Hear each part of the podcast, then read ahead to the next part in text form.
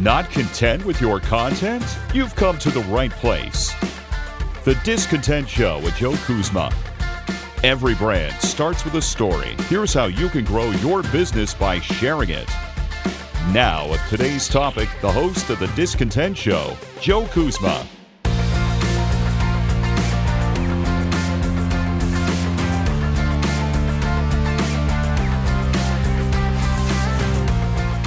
Hello, everyone, and welcome to the Discontent Show. My name is Joe Kuzma, and today I've got some uh, new tips and tricks just based on some things I've done in my personal life when, you know, life gets busy. You're always out and about on the road, always up to something, and you're like, how can I keep up with maintaining maintaining my blog? And a lot of this will also apply to other aspects of social media, but I wanted to just stick to kind of writing, because even when you're doing social media and even with podcasting, to be honest, you might have to write some show notes and things like that. How do you do this when, you know, you're not sitting in the office or you or your home office or a spot that you have at home with a desktop computer?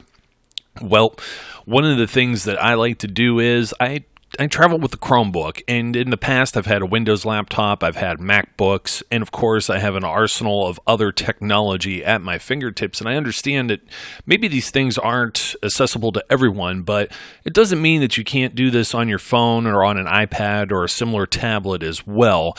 And I'm going to cover some different things that will, you know, this should help you out. And to be completely honest, you never know when you know, you may have some tr- free time or when the opportunity will strike. I'll give you an example. Uh, just the past weekend, I took my daughter out to the park. You know, it's one of the last decent weather days of the year, and she's out there and playing, and I brought my Chromebook with me because, you know, she's at that age now where I keep an eye on her, but I'm just kind of sitting there. And what do most adults do anyways? They're playing on their phones. They're on Facebook. They're on Instagram or Twitter or whatever. You know what I mean? Texting.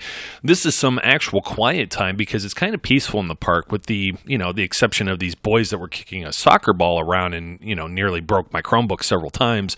Uh, that, that could always be a problem. But aside from that, you know what I'm talking about. You got a bench or a picnic table that's nearby, and you're able to sit, you're able to decompress. And I've done this many times when taking her to the park, and you kind of get lost almost in your own world a little bit, which kind of helps because now, you know, you're not bored after twenty minutes. And your kid's kind of crying and whining and saying, hey, I don't want to go home. Well, I could kind of just sit there and relax. Now, for those of you who aren't parents or have to deal with anything like that, you may have some different spots with downtime. If you're a frequent traveler, a great time is actually, you know, when you're sitting in a, like in the airport, uh, either waiting, you know, for your flight, uh, maybe it's a layover or something like that.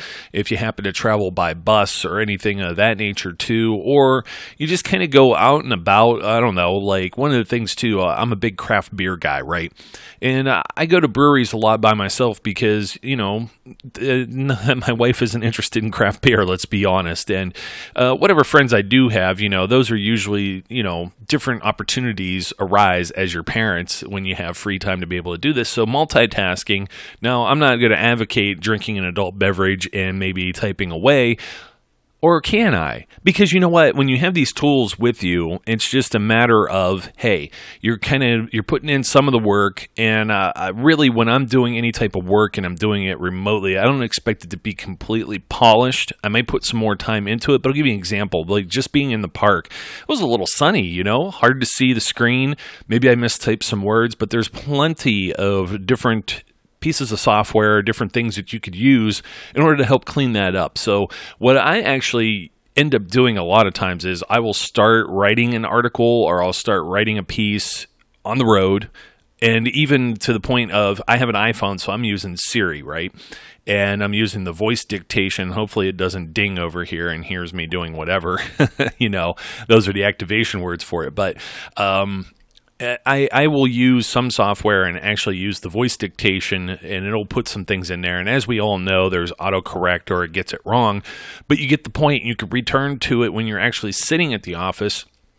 And now instead of spending, you know, an hour on working on something, maybe you only have to spend fifteen or twenty minutes cleaning it up and getting it ready for, you know, prime time. So here's some things that I like to use uh, particularly, and they're pretty much multi-platform. And if you're really stuck on the old traditional, I have to do it in the basic kind of uh, format and software that I'm used to, you know, if you have if you have Mac products, I think within like the last five years or so, they have given you their whole, it used to be the iWork suite. And I mean, God, that's really, you know, dating me for people who know uh, when that stopped happening. But they've been giving that pretty much away. We're talking about Pages and Numbers and Keynote and those type of software. Now, Pages, if you're not familiar, for those of you who are the P C and the Windows crowd out there, that's the equivalent of Microsoft Word. So either or. Now, Word, you may have to pay for somewhere, but they do have a version that's online, and I'll speak about that in a moment.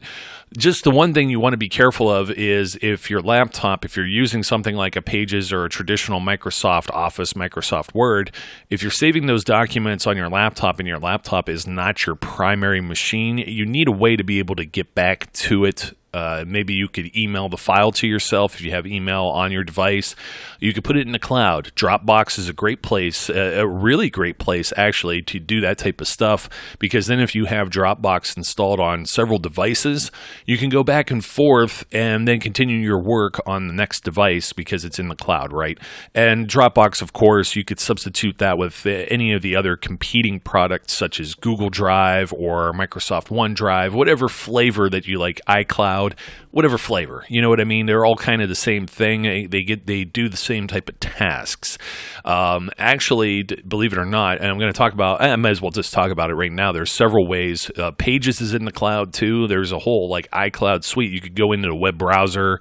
You could save it to your iCloud and write those things. But Microsoft Word has the same exact thing available, as does Google. Uh, they change. Google changes their name for everything. It's like G Suite, and then it's Google Apps, and but they basically have. have like a, a um, I'm trying to think, word processor. I, that's a really old word, but something you could write with, right? You could type and get your articles done.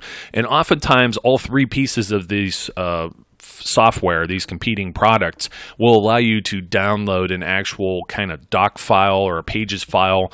Then you could also still continue your work on an actual desktop machine. In fact, one of my favorite things to do is, is I have a, like a really...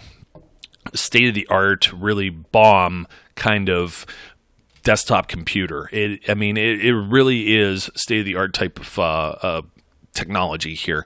I'm trying not to use a, a word like kick butt, I think is what I was trying to say, but not butt. But anyways, the machine that I have, uh, it could do everything. I do video work on it and uh, graphics and other stuff.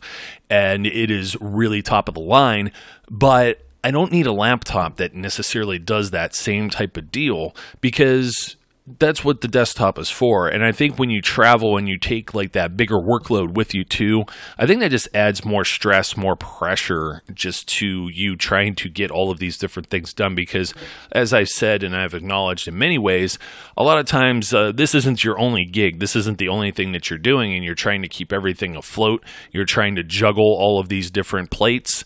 Well, th- this is a way to do this. And that's the reason why, like, I know some people kind of like rag on a, on a Chromebook, because it's basically just a web browser. But from a Chromebook, I could go use Microsoft Word online, type up what I type up. I mean, if I can't necessarily see the words because it's in the sun, I get a little close to it, right? And then I come back, I download the Word doc on my machine, and boom. Now, of course, if you have a WordPress website, you could just log right into WordPress and do it right there. The only thing that you're really missing is, is if you've listened to some of my previous episodes, I generally like to use a traditional piece of software, because I have some things like some autocomplete, some shortcuts, maybe macros that are programmed. Programmed.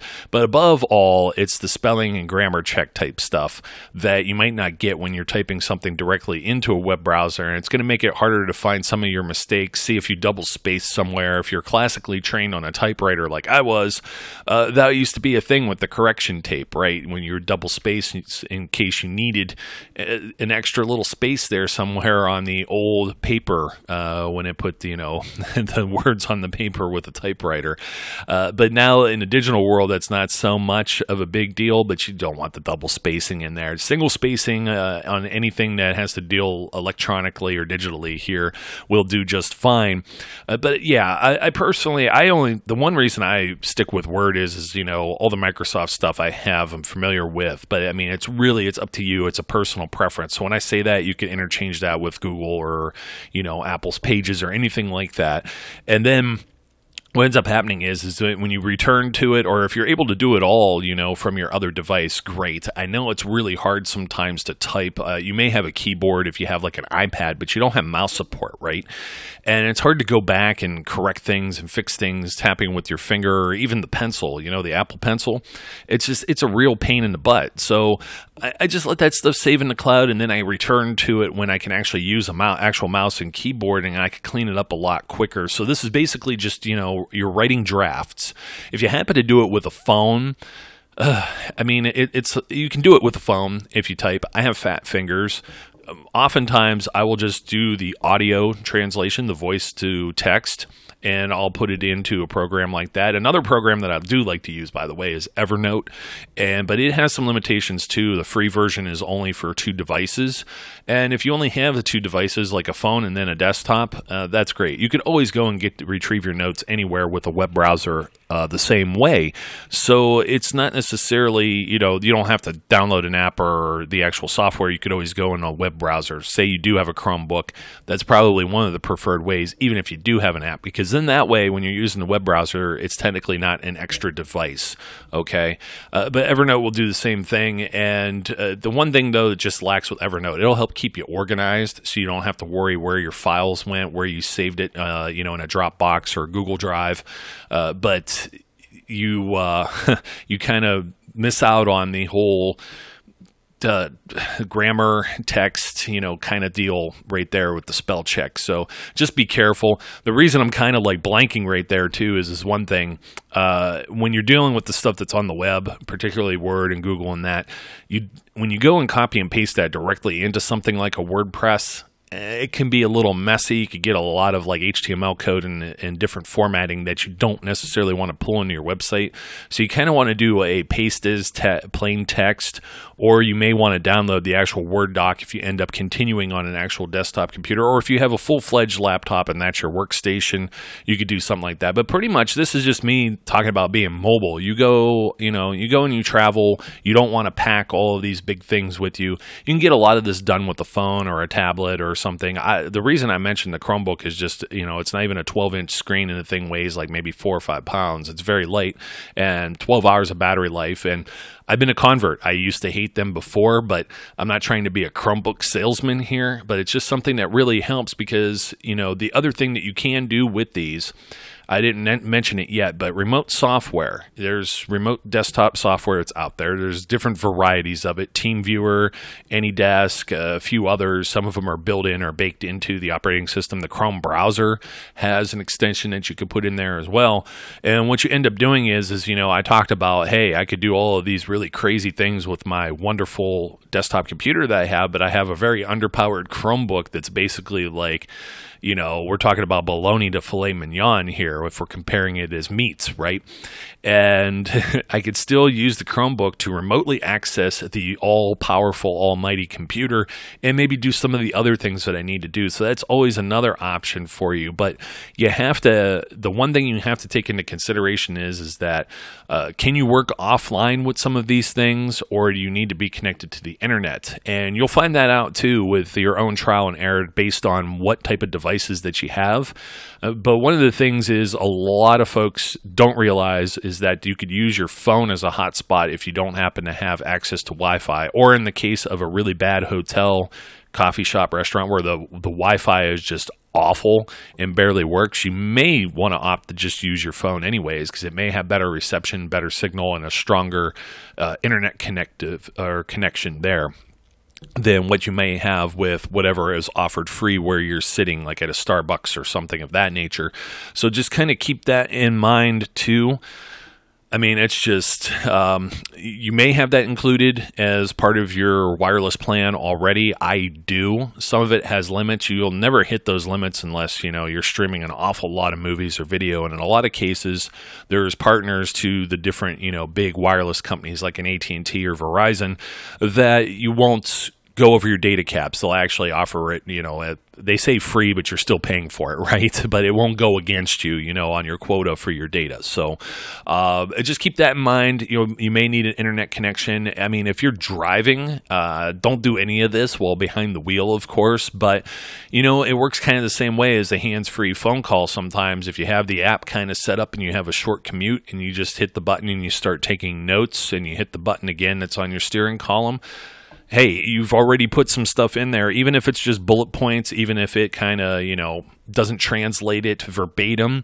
These are things, these are small areas where you find yourself with a few extra minutes where you can multitask and you're able to get ahead of the game that way. So I hope you find that very helpful, because whenever I went to look for this type of information, you know, you want to write a blog while you're traveling or, or while you're on the road or anything like that, all of the advice is how to start a travel blog, and that's not what we're looking for, unless that you do a travel blog. And then in that case, this information should be very helpful. Uh, I hope you enjoyed. As always, my name is Joe. Uh, don't forget to leave a review or to like, comment, and subscribe, depending on what service you're listening at. And as always, I encourage my listeners to be safe, be good, and I'll catch you later. Hi folks, this is Joe Kuzma. No, don't worry, you're not hearing things twice. I'm just here to say from the bottom of my heart, thank you for listening to today's show and being a follower and subscriber of the Discontent Podcast.